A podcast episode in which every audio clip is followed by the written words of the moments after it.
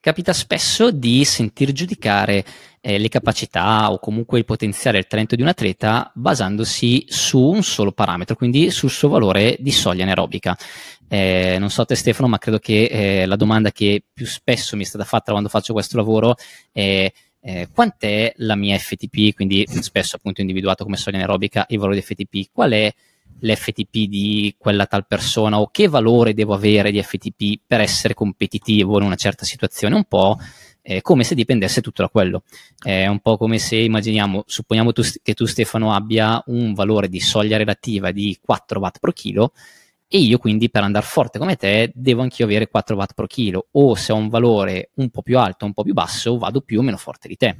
Eh, questa è un po' eh, la credenza più diffusa, probabilmente oggi nel mondo del ciclismo, ma è abbastanza limitata, diciamo che nei fatti non è proprio così. Sì, sì, no, infatti eh, a volte è pazzesco perché poi tra l'altro sia a livello professionistico e a, sia a livello amatoriale c'è sempre questo battere sulla soglia, che valore hai, che watt per chilo hai la soglia e un'altra limitazione grossa che si vede sia negli studi ma anche nella pratica è il metodo che viene utilizzato per effettivamente misurare questa FTP o questa soglia anaerobica.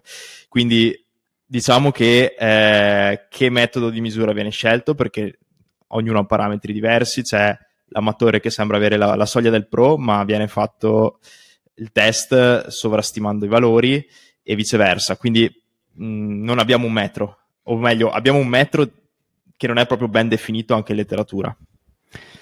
Sì, esattamente, quindi eh, è facile in realtà capire come eh, basarsi solo su questo parametro è sicuramente limitante. Eh, per lavorare bene, per capire bene quello che stiamo facendo, è senza dubbio utile avere una panoramica più ampia e considerare non solo il fattore di soglia aerobica, ma eh, ci sono altre cose molto importanti da conoscere e da valutare che spesso si influenzano poi un po' a vicenda. Eh, ed è proprio questo di cui andremo a parlare oggi, quindi dei fattori determinanti la performance nel ciclismo. Cominciamo.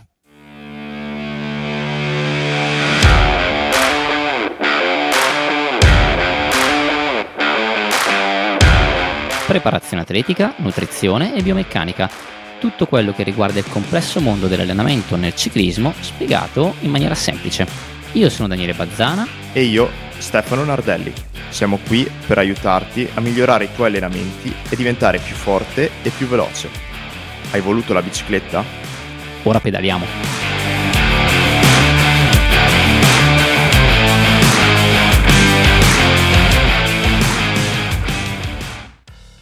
Innanzitutto, benvenuti a questa prima puntata di Hai voluto la bicicletta, è un podcast che nasce dalla collaborazione di me, Daniele Bazzana, insieme a quella di Stefano Nardelli, eh, dove appunto vogliamo cercare di parlarvi del mondo dell'allenamento nel ciclismo, un mondo molto ampio, cercheremo di spiegarvi un po' tutto quello che ci sta intorno per cercare di eh, darvi gli strumenti per migliorare la vostra passione, per migliorare la vostra eh, preparazione. Oggi, essendo la prima puntata, magari rubiamo qualche minutino al tema centrale eh, per presentarci un attimo, perché sicuramente eh, molti di voi già ci conoscono, principalmente i nostri parenti, i nostri amici, ma eh, speriamo ci sia anche qualcun altro all'ascolto. Magari eh, inizia tu Stefano, dici un po' qual è la tua esperienza in questo campo e come mai siamo qui. Sì, innanzitutto ciao a tutti e benvenuti nel podcast. Io sono Stefano Nardelli, sono stato un ex ciclista con esperienza eh, anche nella categoria dei, dei professionisti, eh, tra cui il Team Wonti e alcune, alcuni Team Continental. E ho conseguito recentemente la laurea magistrale in scienze dello sport eh, con una tesi sperimentale sulla validazione di un test da campo per andare a stimare la VLA Max, che poi vedremo, e il VO2 Max, altro parametro che poi vedremo nella puntata odierna. E ho avuto anche esperienza di insegnamento presso l'Università di Verona in un corso integrativo di tecniche e metodologie dell'allenamento per, uh, per gli studenti della triennale. E la mia passione comunque è sempre il ciclismo e, e, attualmente seguo diversi ciclisti nella preparazione, in particolare juniores, under 23 e professionisti, ma anche, anche atleti di livello amatoriale. Insieme a mio fratello Matteo, eh, da quest'anno sono titolare di un lab che si chiama Flow Performance Lab eh, a Marostica, dove ci occupiamo di test, eh, preparazione e, e forza a secco. Lascio Ottimo, la parola direi... a te, Daniele.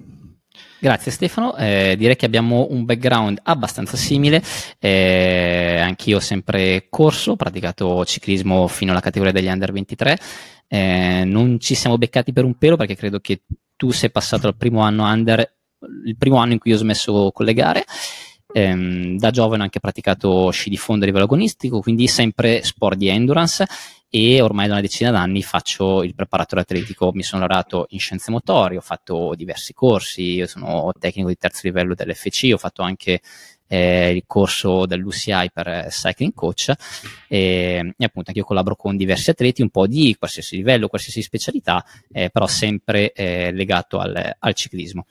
Eh, ci siamo conosciuti, diciamo, professionalmente ne- negli ultimi mesi, nell'ultimo periodo, eh, però direi che siamo sembrati abbastanza d'accordo e quindi eh, essendoci questa buona sintonia abbiamo deciso insieme di, di creare questo podcast e, e, siamo quindi qui alla prima puntata e adesso eh, torniamo un po' sul tema principale. Abbiamo detto fattori determinanti la performance. Eh, c'è uno studio che ci dà un po' la linea guida, ci dà un po' le basi da cui partire, giusto Stefano?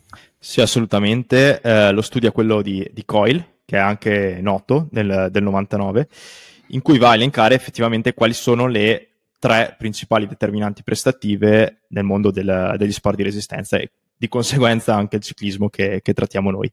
E, ehm, semplicemente le va a elencare e a spiegare partendo da un parametro che è la gross efficiency, che è un parametro che molti di voi non conoscono oppure sottovalutano, che è sostanzialmente l'efficienza del gesto, l'efficienza meccanica. Quindi eh, il rapporto, detto in parole povere, il rapporto fra quello che è il lavoro metabolico e il lavoro meccanico, cioè eh, noi convertiamo energia chimica, biochimica in energia meccanica.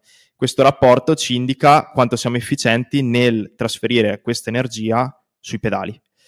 E di solito è un parametro che va, per parlare di numeri, da un 0,18, 0,19 di un sedentario, di una, o di una persona che fa poco, poca attività o zero attività fino a un 0,23-0,24 in un atleta di alto livello che va a vincere il Tour de France.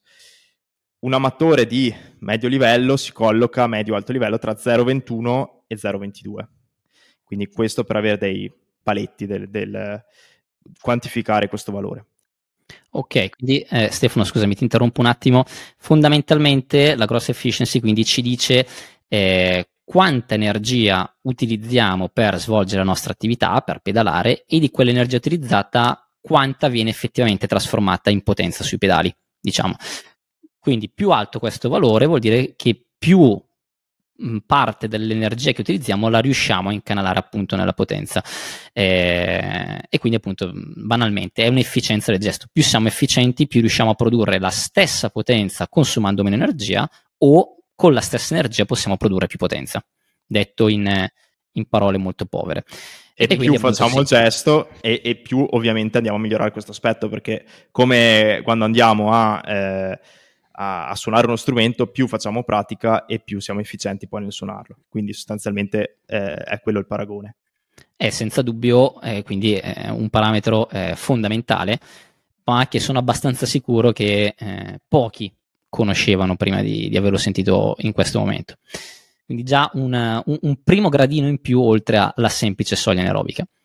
Sì, poi uh, Coil continua elencando il secondo parametro, che questo è già più noto, si vede nei varie, varie stime di Garmin e, e, di altri software, che è il VO2 max, quindi la massima potenza aerobica. Quanto, eh, eh, quanta capacità ho di utilizzare ossigeno? Eh, sostanzialmente indica la cilindrata dell'atleta, il potenziale, eh, come avere due auto che hanno grossa cilindrata o piccola cilindrata. Di solito l'auto che ha grossa cilindrata è facile che abbia anche più cavalli, quindi può esprimere più potenziale. Eh, quindi questo è un fattore importante eh, e lo differenzia dalla terza determinante, che è invece la percentuale di VO2 max che riusciamo a utilizzare, la frazione di VO2, VO2 max che, che riusciamo a utilizzare che è legato effettivamente a, eh, alle due soglie, aerobica e anaerobica, che poi sono diversi nomi. Eh, noi prendiamo come, in particolare adesso parliamo della soglia anaerobica o FTP, come abbiamo detto prima, che adesso Daniele ci spiega magari nel dettaglio. e, e che sicuramente ci dice eh, abbiamo questa cilindrata, quanti cavalli riusciamo a esprimere per questa cilindrata, quindi quanto riusciamo a sfruttare di questa cilindrata. Esattamente, diciamo che appunto quindi siamo arrivati al parametro di soglia anaerobica che è senza dubbio un parametro infor- importante, un parametro fondamentale nel determinare la performance, eh, semplicemente non è l'unico, quello che volevamo dire nell'introduzione appunto è questo, non che la soglia non sia importante, è importantissima, eh, però c'è tutto un intorno di, di anche altre cose. Eh, soglia anaerobica, FTP, critical power, eh, MLSS, mille sigle, un sacco di definizioni diverse che sicuramente nelle prossime puntate andremo a vedere eh, più nel dettaglio, nello specifico, per vedere le varie differenze eh, tra tutto, però, eh, oggi per semplificare le cose, chiamiamola appunto soglia aerobica. Il concetto l'abbiamo capito. Cos'è la soglia aerobica? È quell'intensità, eh, quell'elevata intensità che riusciamo a mantenere per lungo tempo senza affaticarci. Fondamentalmente è l'intensità oltre la quale si inizia ad accumulare lattato. Eh, quindi finché stiamo, stiamo, pedalando a una potenza che corrisponde alla nostra soglia anaerobica o è sotto la nostra soglia anaerobica, abbiamo una resistenza molto ampia, possiamo durare a lungo nel tempo.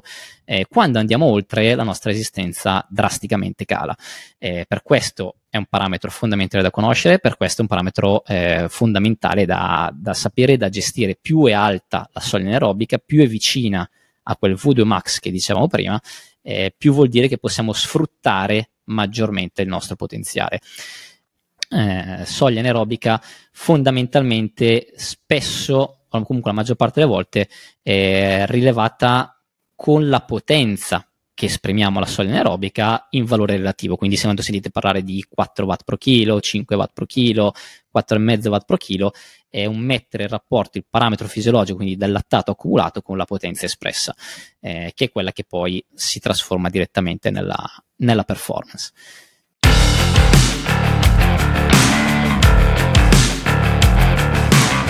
Vuoi allenarti insieme a noi o avere maggiori informazioni sui nostri servizi?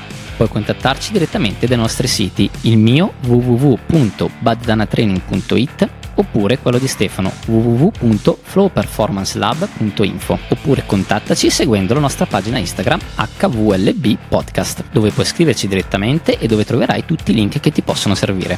Scrivici le tue opinioni e i tuoi consigli per il podcast e anche i temi di cui vorresti parlassimo durante le puntate. Non limitarti ad ascoltarci, ma pedala insieme a noi.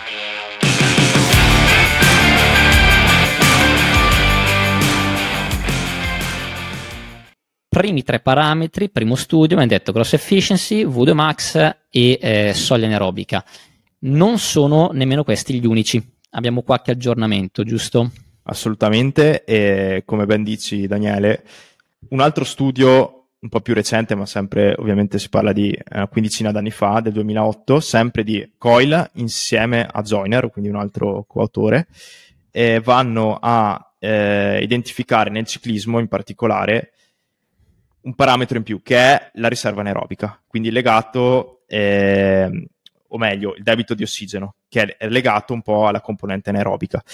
Infatti hanno notato che eh, in particolare appunto nelle gare di ciclismo ci sono situazioni, contesti in cui ehm, si vengono a manifestare situazioni di sprint o di eh, accelerazione, eh, che può essere nella volata finale, ma non solo, anche semplicemente quando si vuole eh, cercare di andare in fuga oppure colmare dei gap hanno rispetto all'avversario davanti. Quindi tutti i contesti che richiedono una componente anaerobica. Questa componente anaerobica, eh, soprattutto in realtà se ne parla da anni, ma recentemente è stato anche oggetto di dibattito per le sue limitazioni. Eh, si parla di Vulamax. Vulamax è la potenza anaerobica. Infatti si parla di potenza perché è espresso per è una di energia espressa nel tempo, infatti si parla di millimoli litro al secondo, cioè lattato prodotto eh, al secondo.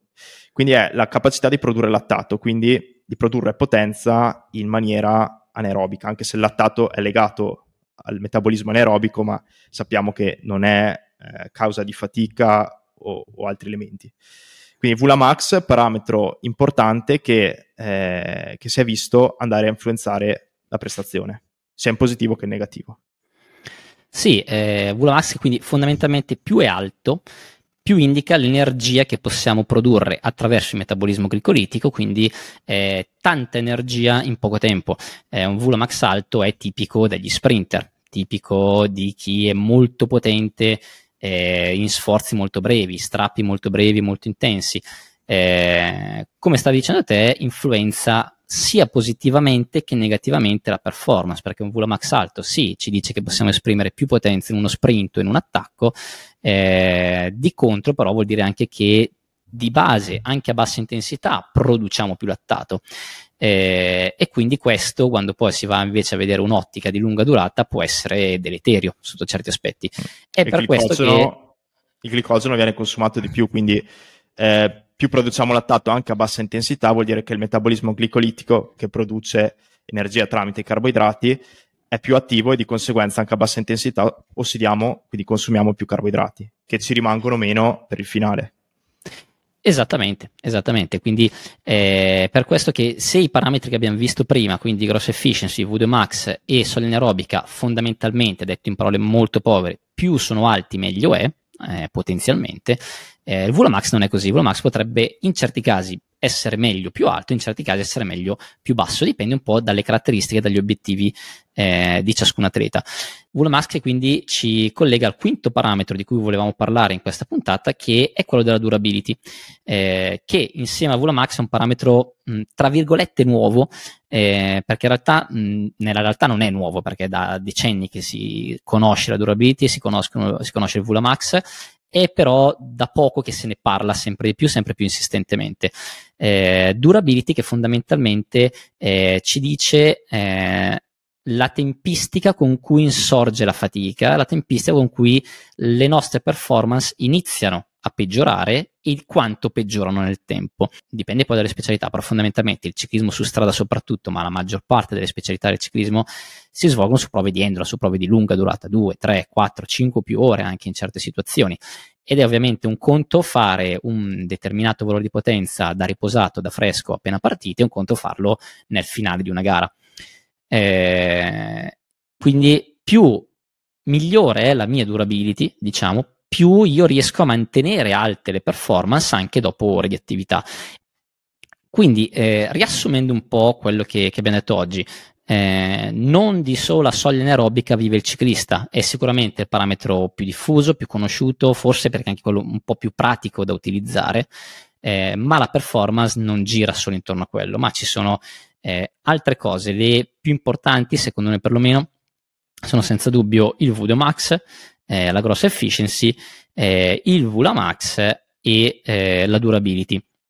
Oggi li abbiamo velocemente accennati, eh, poi li, sicuramente li tratteremo in maniera più specifica e più approfondita eh, nelle prossime puntate.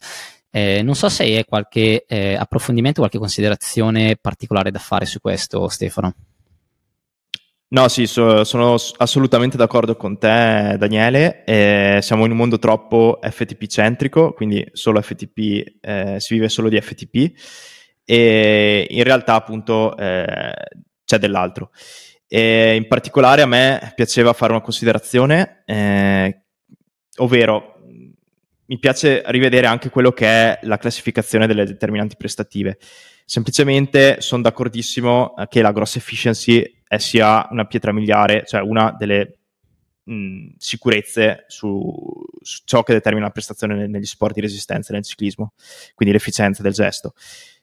Uh, aggiungerei una cosa, eh, parliamo sempre di sistemi energetici, in particolare i principali, due principali negli sport uh, di resistenza e non solo, nel metabolismo sono quello aerobico e quello anaerobico. Quando abbiamo due sistemi energetici, i sistemi energetici in generale, è fondamentale definirne una capacità e una potenza. Quindi, eh, dove, visto che usare le metafore eh, aiuta, eh, se noi abbiamo un camion con eh, una, un cassone, diciamo, carico di terra, sicuramente il volume di terra che ci sta nel cassone indica la capacità, mentre la potenza è sostanzialmente quanta terra riesce a svuotare nel tempo che può essere dipendente dall'inclinazione del, del cassone, della, dalla larghezza. Quindi sostanzialmente questo può essere trasposto anche sui sistemi energetici, quindi potenza e capacità. Eh, avendo due sistemi energetici che eh, sono quello aerobico e aerobico, sicuramente per quell'aerobico la potenza può essere determinata dal VO2 max, quindi la massima capacità aerobica, mentre eh, la capacità è eh, definita dalla durability, come ha detto giustamente Daniele, quindi la capacità eh, di resistere nel tempo. Il sistema anaerobico invece è eh, ben definito dalla potenza, che è la VULA max, e dalla capacità del sistema anaerobico che tendenzialmente viene ben rappresentata da quella che è la tolleranza lattacida. Quindi quanto lattato, quando incomincio a accumularlo, quindi oltre la soglia anaerobica, riesco a tollerare nel tempo, eh, che è dato da ovviamente diversi fattori. Quindi se, se, riusciamo a classificare bene i sistemi energetici, potenza, capacità e l'efficienza del gesto, abbiamo un quadro completo di quello che è eh, la prestazione che può esprimere l'atleta. Esatto, guarda, sono totalmente d'accordo con te Stefano su questo, quindi eh, l'obiettivo, detto in parole povere, è avere un quadro completo eh, delle nostre capacità. Eh, soglia anaerobica, bene, importante, fondamentale, ma è un punto che va poi a determinare eh, il tutto più ci conosciamo, più è completa l'analisi che facciamo, meglio sappiamo come dobbiamo lavorare, eh, possiamo migliorare la qualità dei programmi, possiamo capire quali sono i punti di forza e i punti deboli, possiamo capire eh, da dove nasce la nostra performance e quindi come la possiamo guidare verso eh, i nostri obiettivi. Siamo arrivati direi alla conclusione di questa prima puntata. Innanzitutto vi ringraziamo per averci ascoltati. Eh, è la prima puntata, quindi non saremo stati perfetti. Vi chiediamo scusa se magari in alcuni passaggi siamo stati eh, non chiarissimi, un po' confusionali. Sicuramente col tempo speriamo di migliorare. Vi ricordo che ci potete scrivere per qualsiasi cosa, avete dei consigli, avete delle domande, degli argomenti da proporre, potete contattarci o sui nostri siti, quindi sul mio www.bazzanatraining.it oppure su quello di Stefano www.flowperformancelab.info eh, oppure ci potete eh, seguire, scrivere direttamente sulla pagina Instagram del podcast HVLB Podcast. Per questa puntata vi ringraziamo. Stefano, hai voluto la bicicletta? Pedala.